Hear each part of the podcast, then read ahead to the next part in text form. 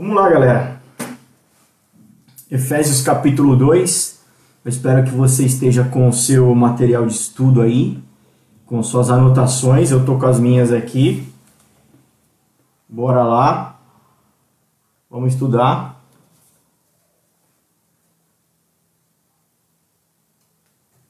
Semana passada a gente começou fazendo o estudo de Efésios capítulo 1, demos início nesse livro, falamos de tanta coisa importante, a gente falou do contexto histórico, é importante entender o contexto que a carta está sendo escrita, o contexto que Paulo, o apóstolo Paulo, né, quem escreveu, para quem escreveu, por que escreveu, o tema central dessa carta de Efésios, é importante a gente entender.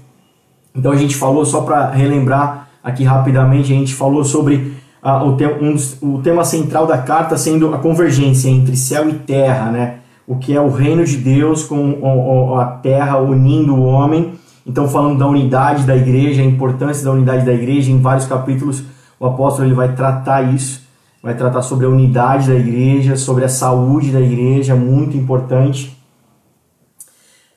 O tema da graça é abundante nesse livro, essa carta aos Efésios. A gente falou também sobre, no tema central ainda, a gente tratou sobre, então, de forma mais prática, essa convergência entre crença e comportamento do homem com o poder do Espírito Santo que se revela através da graça, o poder do Espírito Santo. Então, a convergência desses dois é uma temática central aqui para nós. E a gente tratou de várias coisas. Eu recomendo, se você não estudou o capítulo 1 com a gente, vai lá no podcast, vai lá nos nossos históricos aí, tanto do Face quanto... Bom, lá nos grupos de WhatsApp, de comunicação nossa, tem lá também os links. Volta lá, dá uma ouvida. Muito importante. Bom, eu quero fazer uma leitura com você, então, de Efésios capítulo 2, a partir do verso 1. Vocês estavam mortos em transgressões e pecados, nos quais costumavam viver quando seguiam a presente ordem deste mundo e o príncipe do poder do ar, o espírito que agora está atuando nos que vivem na desobediência.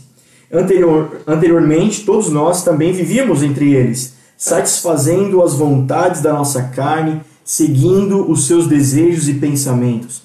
Como os outros, éramos por natureza merecedores da ira. Uau! Alguns segundos para a gente respirar aqui. Verso 4. Todavia Deus, que é rico em misericórdia, pelo grande amor com que nos amou, deu-nos vida com Cristo. Quando ainda estávamos mortos em transgressões, pela graça vocês são salvos. Deus nos ressuscitou com Cristo e com Ele nos fez assentar nos lugares celestiais em Cristo Jesus, para mostrar nas eras que hão de vir a incomparável riqueza de sua graça, demonstrada em sua bondade para conosco em Cristo Jesus. Pois vocês são salvos pela graça, por meio da fé. Isso não vem de vocês, é dom de Deus, e não por obras, para que ninguém se glorie. Porque somos criação de Deus realizada em Cristo Jesus para fazermos boas obras aos quais Deus preparou antes para nós as praticarmos. Uau! Como eu falei na transmissão anterior. Que carta, que livro! E eu quero começar então falando sobre a graça, essa boa notícia. Mas a graça como boa notícia, como boa nova de Jesus, ela só é... Tem um pregador falando muito sobre isso nos nossos dias, ele vai dizer que a graça é a boa notícia para quem entendeu a má notícia. E a má notícia é que nós somos pecadores, estávamos mortos em pecados. E por isso a boa notícia da graça faz sentido para nós. Para quem não entendeu a má notícia, para quem não se enxerga como pecador, para quem não se enxerga como em dívida, para quem não se enxerga como alvo da ira de Deus, a notícia da graça, a boa nova da graça, não faz sentido e não faz efeito. Ela não tem poder, ela não tem relevância. E algo que não tem relevância para você, de maneira alguma ela tem utilidade para você também. Deixa eu tentar explicar isso para você, trazendo um exemplo. Imagine a seguinte situação. Você está num culto, um culto de oração, você está na igreja, você está em algum ambiente, e de repente alguém tomado pela presença, o poder do Espírito Santo, um homem de Deus, uma mulher de Deus, ela vai até você e começa a orar por você. E em palavra de conhecimento ela vai dizer, olha, o Senhor está te curando de um câncer. O Senhor está curando um câncer que tem no seu estômago, Ele está te curando hoje, essa noite. Essa noite você sai daqui curado desse câncer que você tem. Você vai olhar para você, vai pensar, mas eu não senti nenhuma dor, minha saúde está muito bem, obrigado, eu não tenho ido ao médico, não tenho nenhum diagnóstico, meu apetite está em dia, eu não tenho sentido dores, nenhuma dificuldade, enfim. Mas se o Senhor está falando, se Deus está me curando, amém, ok, eu aceito, beleza.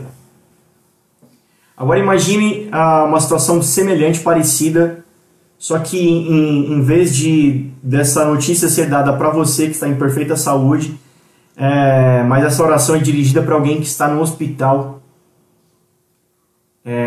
desenganado pelos médicos, acabou de ter a notícia que pela medicina ela tem poucos dias de vida, né? O câncer já está em metástase no corpo dela, e ela está condenada à morte, é questão de tempo. E essa mesma homem de Deus, essa mesma mulher de Deus faz a mesma oração dizendo, olha, hoje Deus está curando o seu câncer. Hoje, essa noite, você vai ser livre do seu câncer e ser livre da sentença da morte, sentença da medicina. Você vai receber vida dentro de você. Olha a diferença entre receber essa informação para uma pessoa que tem plena convicção de que está morrendo, de que percebe o seu corpo indo para a morte, caminhando para a morte, em decomposição. E assim, é a mesma palavra para uma outra pessoa que não tem convicção, que não tem ideia do que está acontecendo com ela, de que ela não se vê como doente, que ela se enxerga como saudável, ela não se vê como alguém portador de tal diagnóstico. Olha a relevância e o impacto. Em uma mentalidade, em outra mentalidade. Em uma realidade, em outra realidade. Por isso a notícia da graça, ela tem relevância e impacto para quem entendeu, para quem se percebeu como sendo alvo da ira de Deus. E aí ela se torna impactante, relevante, poderosa, porque ela vai dizer que nós nos tornamos em Cristo Jesus agora alvos do seu amor incondicional. Então olha que incrível, olha que importante. E a gente vai começar com essa temática falando sobre graça, porque Efésios capítulo 2 tem esse versículo aqui a partir do 8, né, principalmente, é um dos versículos mais conhecidos, mais importantes, olha, dizendo que pela graça vocês são salvos. Salvação é pela graça, por meio da fé, vem mediante a fé.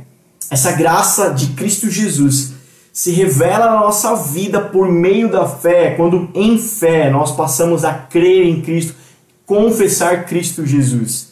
Mas olha só, não se trata de aceitar a história de Cristo Jesus, não se trata de acreditar no fato histórico de que há 2020 anos atrás houve um homem nascido de mulher, mas fruto do Espírito Santo, né, concebido por uma virgem, que nasceu, que viveu sem pecado, que foi para a cruz e que ressuscitou ao terceiro dia. Não se trata da informação, da crença na história, mas se trata de algo que é transcendente, que é espiritual. É a crença em Cristo Jesus. É o confessar e o experimentar da obra da cruz de Cristo. E aí, eu peço para que você volte lá no capítulo 1, na outra aula, e a gente falou sobre os aspectos da cruz de Jesus, a justificação, o perdão e a santificação.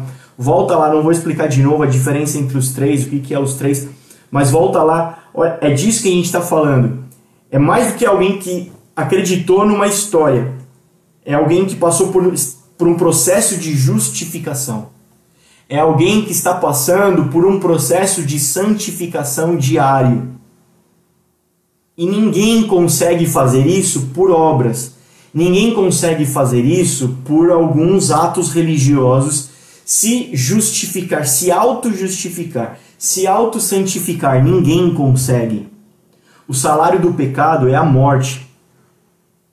Então não se paga pecado com orações. Não se paga pecado com caridade. Não se paga pecado com cultos. Pecado se paga com morte. E somente a morte, somente o poder da cruz, o sangue vertido na cruz, é capaz de limpar todo o pecado. Então, aquele que vive em salvação recebeu, por causa da graça de Jesus Cristo, através da fé, e começa a frutificar, a experimentar a salvação. Então a salvação não é alguma coisa que chegou na minha vida, que eu acreditei e agora estou esperando até o dia que ela vai se fazer valer. Ela já está acontecendo, ela já está se valendo na minha vida. Porque ela se reflete na minha vida.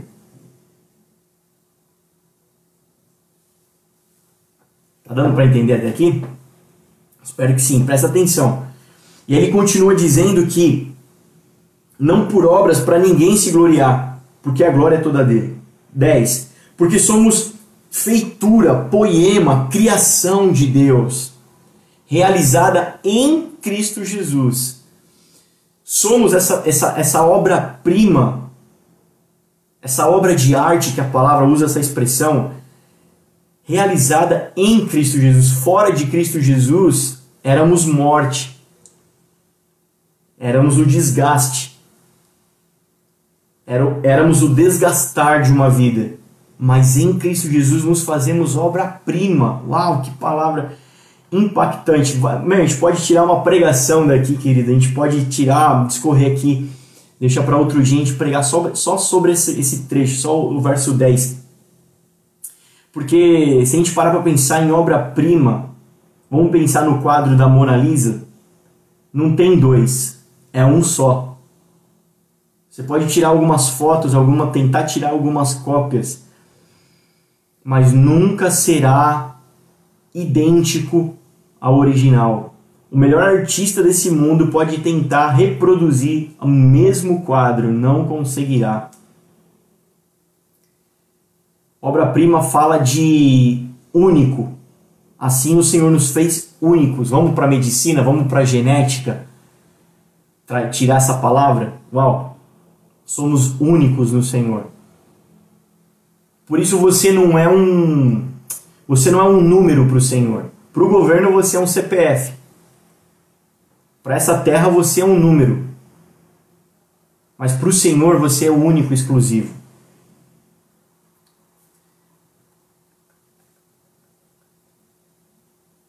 E somos essa criação, somos essa obra-prima para... Existe, então, um propósito: praticarmos boas obras. E o que são boas obras? Boas obras, a gente já aprendeu, não é caridade também, não é ajuda humanitária, não é evento social. Boas obras fala de propósito, propósito específico na minha vida, na sua vida. Praticarmos, andarmos em direção, pautado por...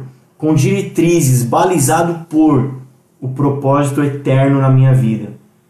A palavra de Deus nos orienta vários, e nos últimos dias a gente tem falado muito sobre isso.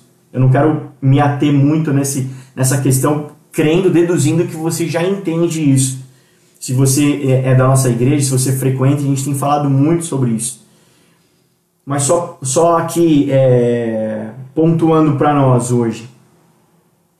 Nós somos essa criação, salvos pela graça, toda essa obra maravilhosa, feitos então uma obra de arte para fluirmos no propósito eterno, para fluir como você foi feito, para que você foi feito, querido. A gente usa muito esse exemplo na escola de ministros, a gente fala muito sobre esse exemplo. Você pode pegar uma caneta, enrolar o cabelo, né, a mulherada, e prender o cabelo com uma caneta. Ela consegue fazer? Ela consegue. É útil. Mas ela foi feita para isso? É para isso que a caneta existe? Não, ela foi feita para escrever uma história. Então, muitas vezes nós estamos funcionando em algumas coisas, nós estamos sendo útil em algumas coisas, mas talvez não esteja vivendo o propósito eterno para a minha vida. É necessário encontrar isso em Deus. Nele, não na sua inteligência, na sua cachola, mas nele. Entender isso nele, encontrar nele, porque somos essa obra-prima nele.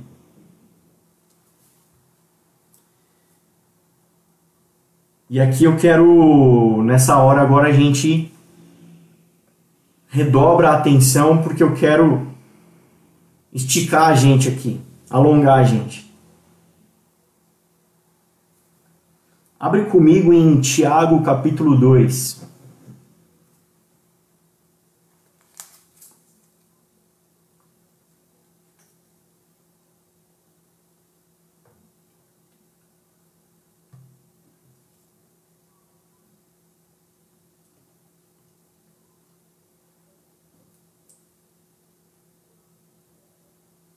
Tiago capítulo 2, verso 14, vai dizer assim, presta bastante atenção.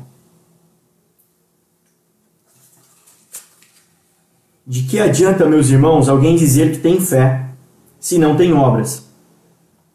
Acaso a fé pode salvá-lo? Se um irmão ou irmã estiver necessitando de roupas e do alimento de cada dia, e um de vocês lhe disser, vá em paz, aqueça-se e alimente-se até satisfazer-se, sem porém dar nada, de que adianta isso? Assim também a fé, por si só, se não for acompanhada de obras, está morta. Mas alguém dirá, você tem fé, eu tenho obras. Mostre-me a sua fé sem obras e eu lhe mostrarei a minha fé pelas obras. Você crê que existe um só Deus? Muito bem, até mesmo os demônios creem e tremem. Insensato, quer certificar-se de que a fé sem obras é inútil?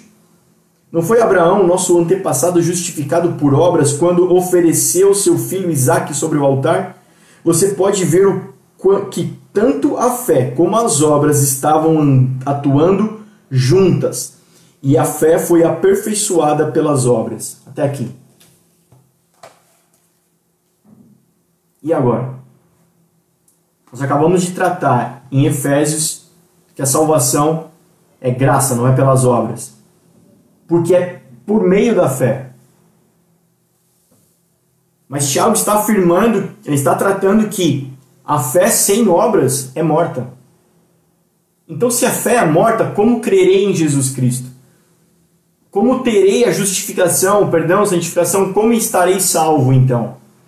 Como serei um receptor alvo da graça dele, se a minha fé é morta?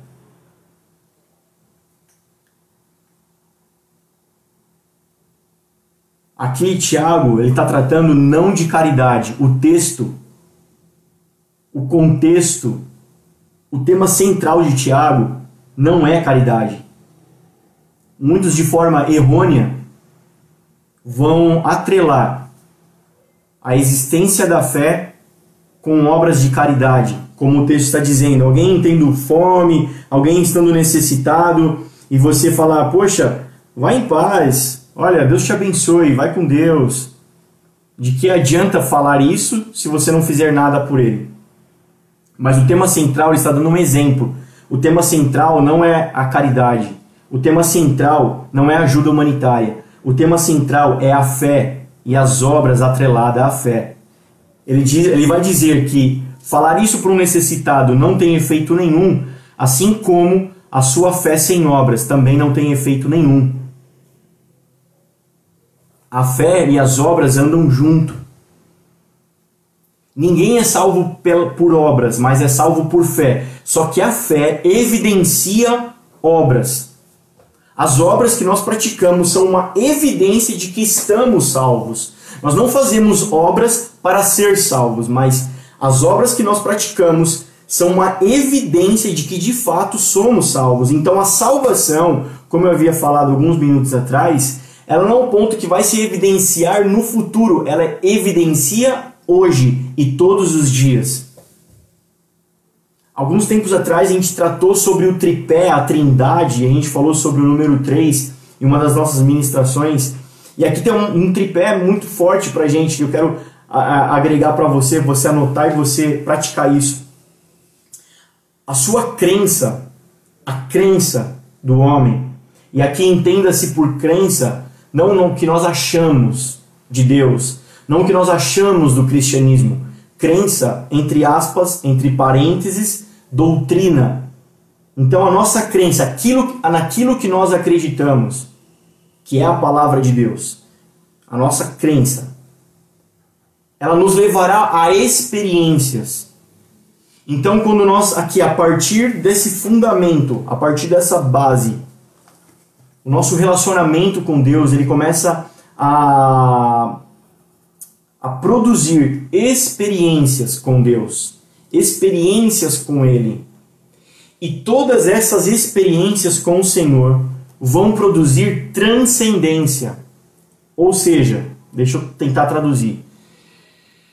Aqui, essa base sólida, essa crença forte, nos nossos quartos, quando a gente vai para o quarto, falar com Deus, orar, nosso tempo íntimo com o Senhor, seja em culto também, seja em oração, em adoração, seja na meditação da palavra, tudo isso vai começar a produzir experiências na nossa vida.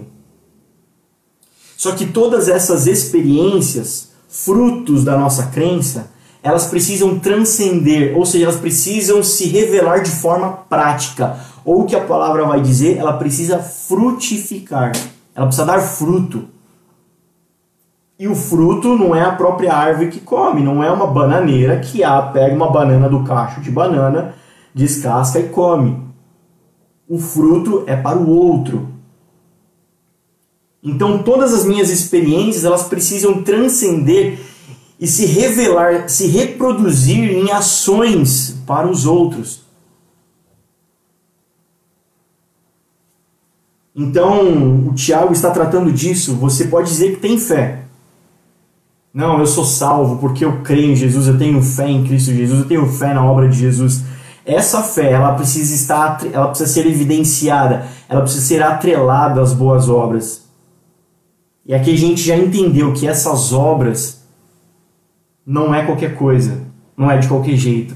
Ela está vinculada, ela aponta para um propósito eterno. E Tiago ele ainda vai pautar aqui o seu texto, a sua afirmação, com o exemplo de Abraão. Abraão vai entregar Isaac no altar. Você conhece a história de Abraão e seu único filho. Ele vai entregar o filho da promessa em sacrifício a Deus. E eu gosto muito dessa passagem, uma fala dele que eu acho pontual, que vai deixar claro ali a fé dele. Porque ele chega ao pé do Monte Moriá e ele diz para os seus servos, fiquem aqui embaixo, eu e o menino vamos subir e depois de adorar nós voltaremos. Ele fala, nós voltaremos, ele não fala, eu vou voltar, eu vou subir, sacrificar e vou voltar sozinho. A fé dele, ele sabia o que estava fazendo, ele sabia o Deus dele. Deus era o filho da promessa, ele sabia que alguma coisa iria acontecer. Fé. E as suas obras, a sua ação, estava ali fundamentando a sua fé, edificando a sua fé.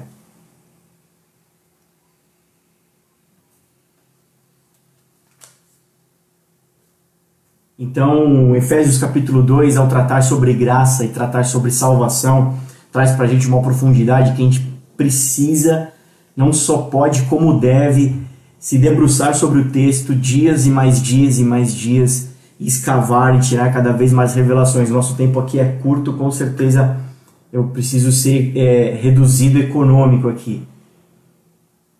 Mas dando continuidade, o capítulo 2 ele está tratando sobre a nova vida em Cristo Jesus. E ainda falando sobre graça, a salvação é pela graça. Pela lei ninguém consegue se salvar. Pela lei ninguém pode ser salvo, a lei, a antiga aliança. É somente pela graça, mas aqui existe um problema, porque ou carregamos e somos influenciados pelo Espírito da graça, ou carregamos e somos influenciados pelo Espírito da lei. Deixa eu te dar um exemplo. Imagina a seguinte situação.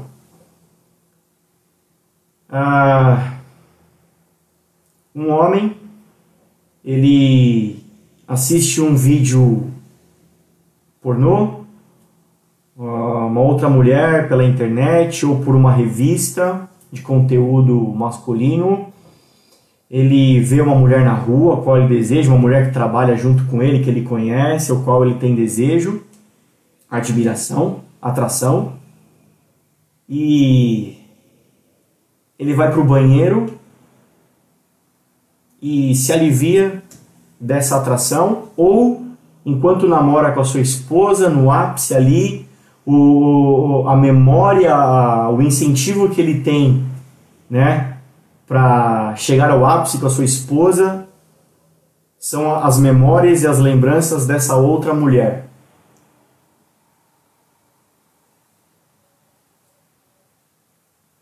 Feito isso, ele sai dali e continua sendo amado por Deus, continua sendo querido por Deus, continua caminhando na nova aliança e etc.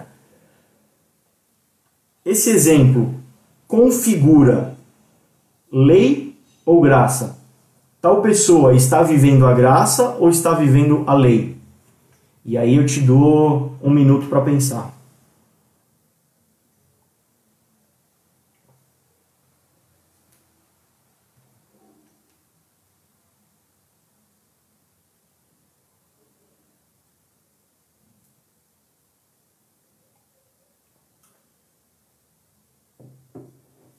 E aí? É graça ou é lei?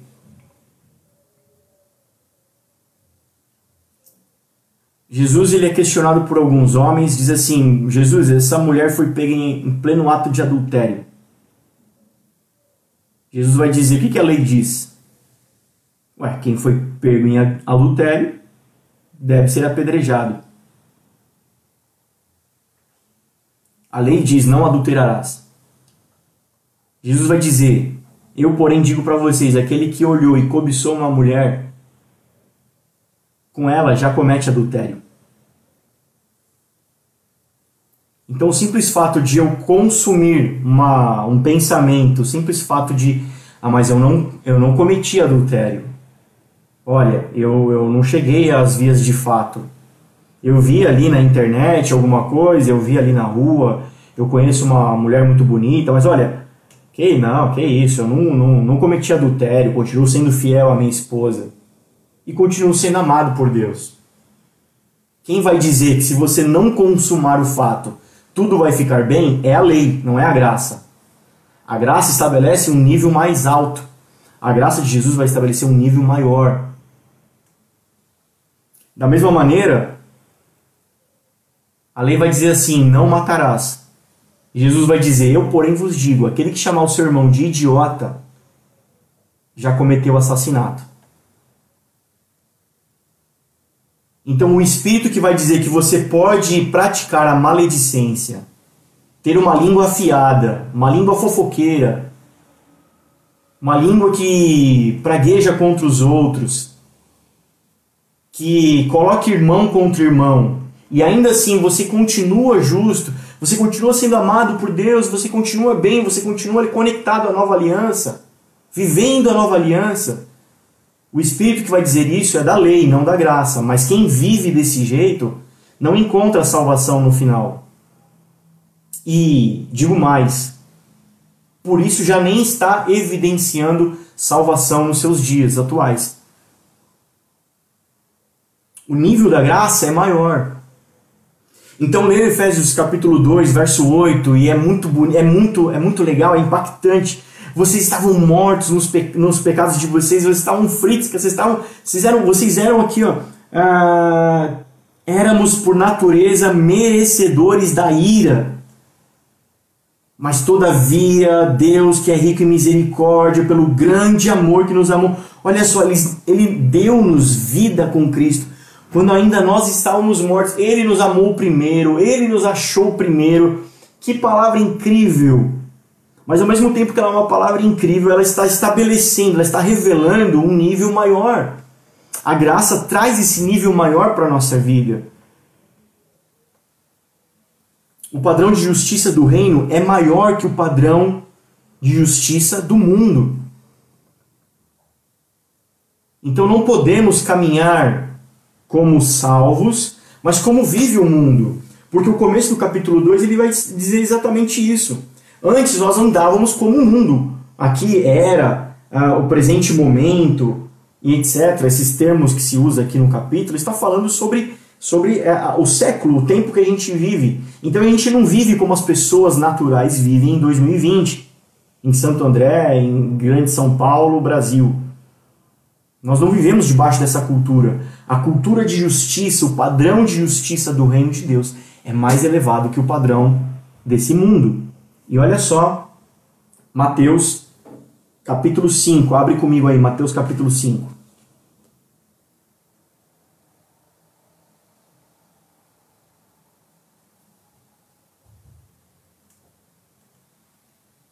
Mateus capítulo 5, verso 17, vai dizer: Não pense que eu vim abolir a lei ou os profetas, não vim abolir, mas cumprir.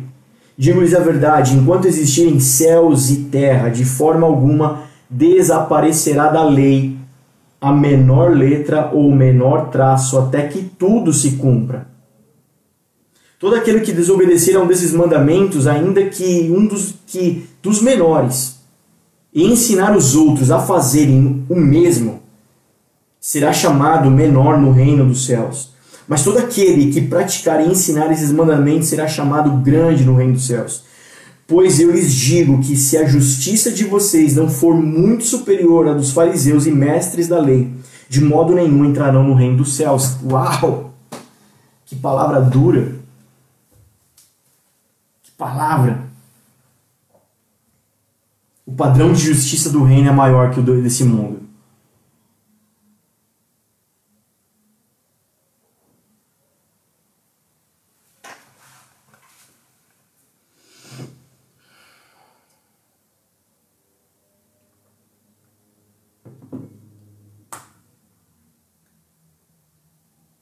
Eu não sei se isso mexe com o seu espírito, mas mexe com o meu. Mexe com o meu.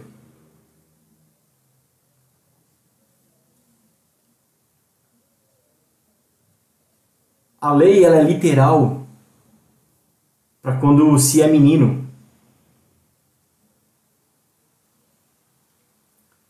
Para o seu filho, para uma criança, nós vamos dizer, olha, não coloque o dedo na tomada. Para uma criança de 1, 2 anos que nem sabe falar ainda, nem sabe andar direito, nós falamos para ela, olha, nós dissemos que quando ela vai brincar com fogo, quando ela vai se colocar numa posição de perigo, nós simplesmente falamos não pode, não faça isso.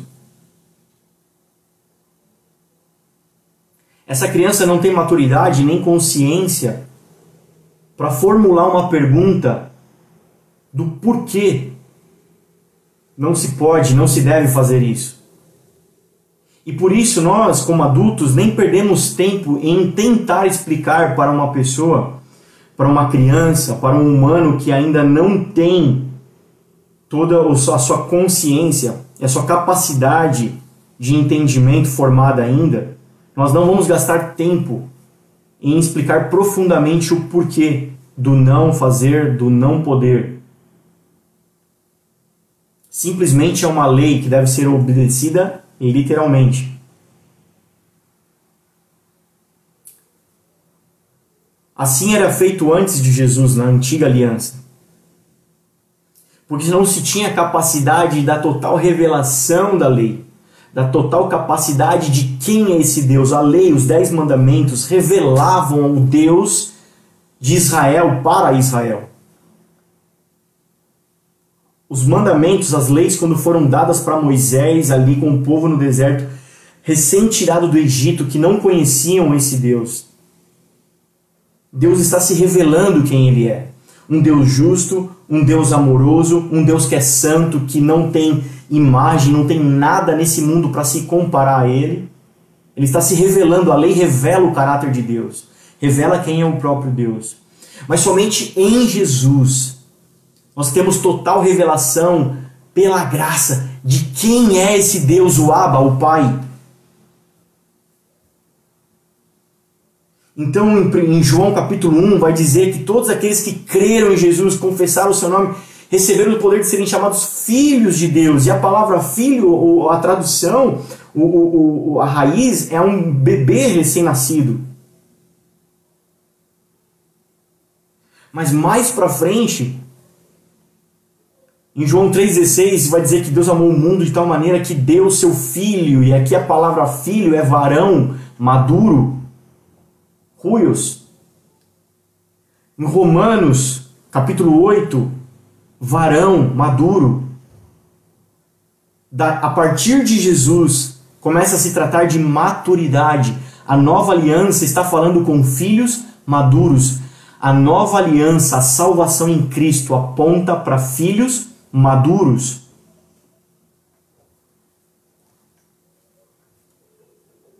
Então a lei permanece, mas permanece elevada em Jesus Cristo. Ela permanece profunda, plena em Jesus Cristo. Amém? Uau! E seguindo aqui para a gente terminar, ainda no capítulo 2, eu quero só frisar aqui para a gente não se alongar muito. No verso 19... Portanto, vocês já não são estrangeiros nem forasteiros, mas concidadãos dos santos e membros da família de Deus, edificados sobre o fundamento dos apóstolos e dos profetas, tendo Jesus Cristo como pedra angular, na qual todo edifício é ajustado e cresce para tornar-se um santuário santo no Senhor. Nele vocês também estão sendo edificados juntos para se tornarem morada de Deus por seu Espírito. Eu acredito que talvez a gente tenha que fazer, ainda semana que vem, ainda sobre o capítulo 2, tem muita coisa para a gente tirar daqui, eu não quero misturar muita coisa, falar muita coisa, mas não tinha como hoje eu não falar sobre um trecho que é um dos meus preferidos. Vocês já não são mais estrangeiros, nem desconhecidos agora, por causa de tudo isso que eu já falei daqui para atrás, aqui, da graça, da salvação, por causa de tudo isso, vocês são família de Deus. Família de Deus aponta para relacionamento. Relacionamento. Então, olha só, ninguém se transforma sozinho, ninguém é transformado. A gente está falando que a salvação é algo que vai evidenciando dia após dia em obras, em ações de salvação, da salvação em nós, do reino em nós. Só que ninguém consegue produzir isso sozinho. É Cristo quem produz tudo isso. Então, por isso é importante entender que somos família, que estamos nos relacionando. Então, é no relacionamento, são nas orações, são nas leituras, nos estudos, nos jejuns, nas disciplinas espirituais. É nisso que estamos nos relacionando, que estamos sendo transformados. Semana passada a gente falou muito sobre contemplação, adoração, e a gente se parece com aquilo que a gente adora. Uau!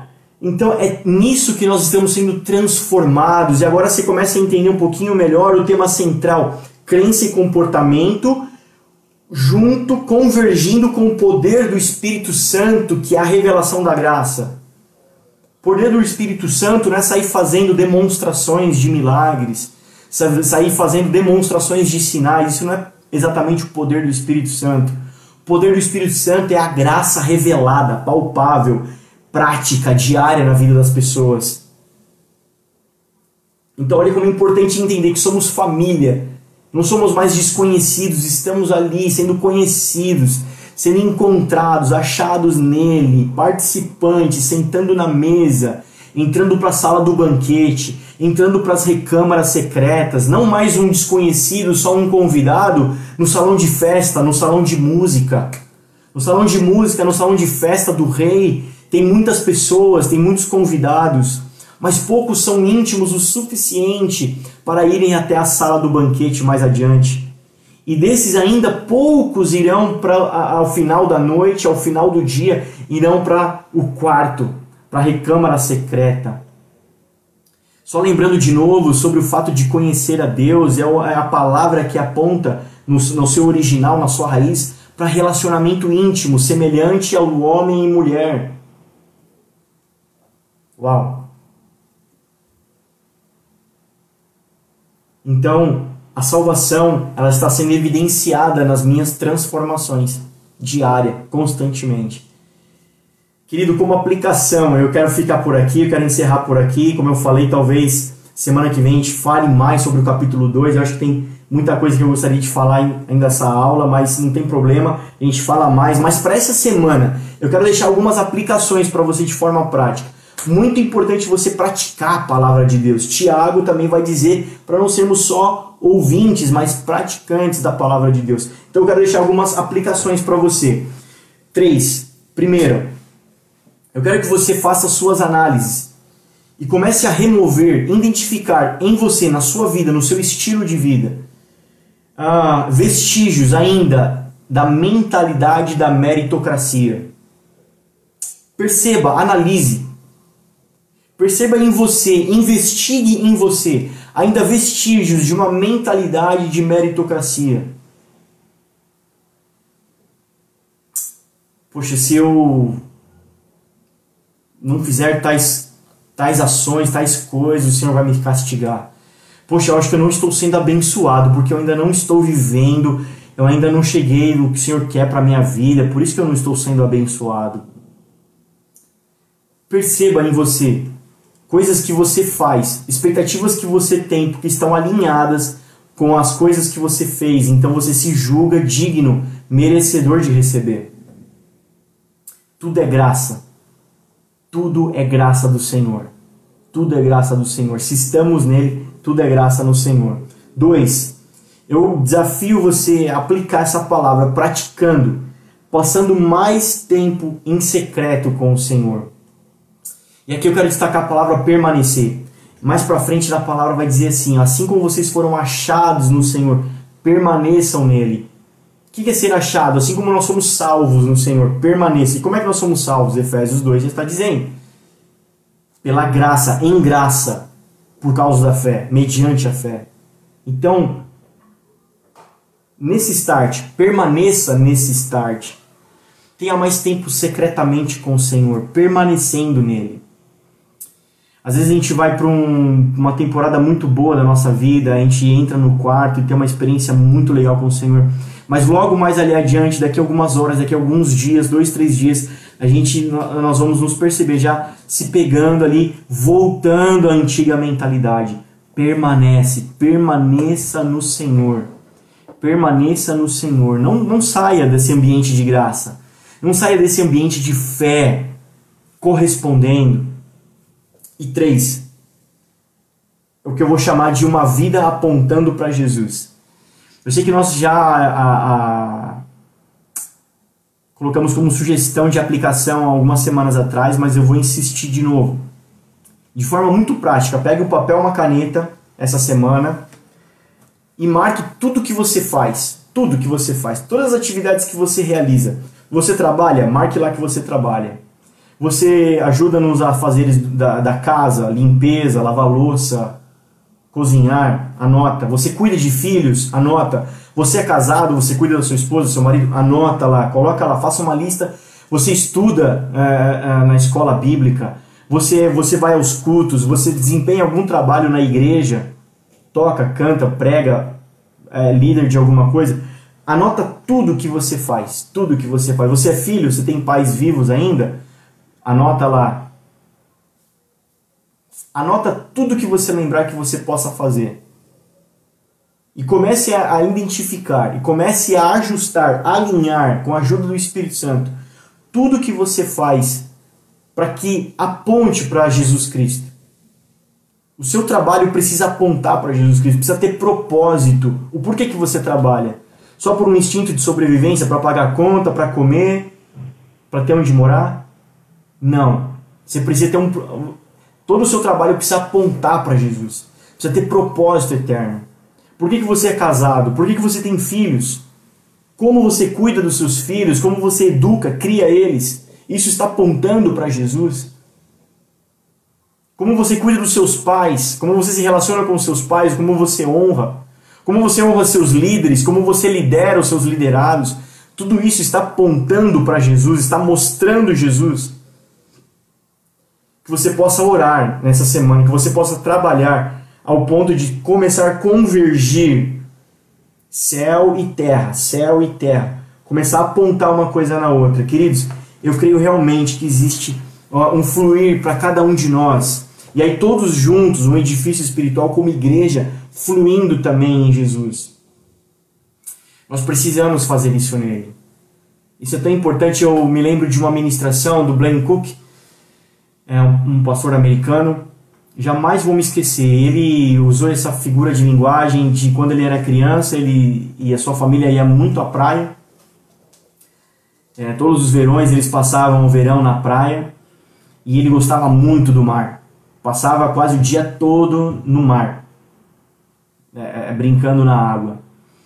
E a tristeza dele é no final do dia ter que voltar para casa, ficar em casa, mas ele não via a hora de acordar no outro dia e de novo para o mar, de novo para a água. Então ele teve uma grande ideia. Ele pegou uma garrafa, foi até o mar e encheu de água do mar e levou para casa. Porque a expectativa dele, de que ele ia colocar a garrafa sobre a mesa, ele ia ficar vendo as ondinhas do mar dentro da garrafa, porque afinal de contas o mar ele é agitado, ele tem movimento. Mas qual foi a tristeza dele? Ele colocou a garrafa dentro de casa, a água ficou parada. Aquela água que era viva, agora estava morta. Então ele deixou ali alguns dias para ver se acontecia alguma coisa, até que a mãe dele viu, encontrou a garrafa, destampou a garrafa, veio aquele mau cheiro, né? Aquele cheiro de podre, aquele cheiro de água morta. E perguntou para ele o que se tratava, ele explicou, a mãe dele falou, não, volta lá e se livra disso daqui. Então ele pegou aquela garrafa de água morta, foi até o mar novamente, chegou ali na beira do mar, destampou e virou aquela água de volta para dentro do mar. Aquela água, ao entrar no mar, o que você acha que aconteceu? Tornou a ter movimento, tornou a ter vida. Isso aponta, eu lembrei desse testemunho, dessa experiência, dessa figura de linguagem para a gente aqui hoje, querido. Talvez você possa estar se sentindo morto, sem ação, sem movimento, sem obras, não está acontecendo nada, se sentindo como essa garrafa de água morta. Mas sabe, querido, basta colocar você no lugar certo, o lugar certo seu é no Senhor, em Cristo Jesus. Aquela água era incrível para Blaine Cook, não sozinha, mas no mar, dentro do mar. Assim eu e você somos incríveis, somos uma obra-prima, nós fluímos no propósito eterno quando estamos nele, conectados nele, dentro dele. Então todo o meu trabalho, toda a minha intenção, o meu desafio, instigar você a praticar, a aplicar essa palavra, é porque eu quero ver você fluindo, o Senhor quer ver você fluindo, o propósito que Ele tem para você não é uma água morta, mas é uma água viva fluindo de cada um de nós. Amém, queridos? Por hoje é só, Deus te abençoe demais, fica na paz do Senhor, nós nos amamos, eu amo vocês, eu tenho certeza que vocês me amam também, assim eu espero. Deus te abençoe. Fica na paz. Tchau.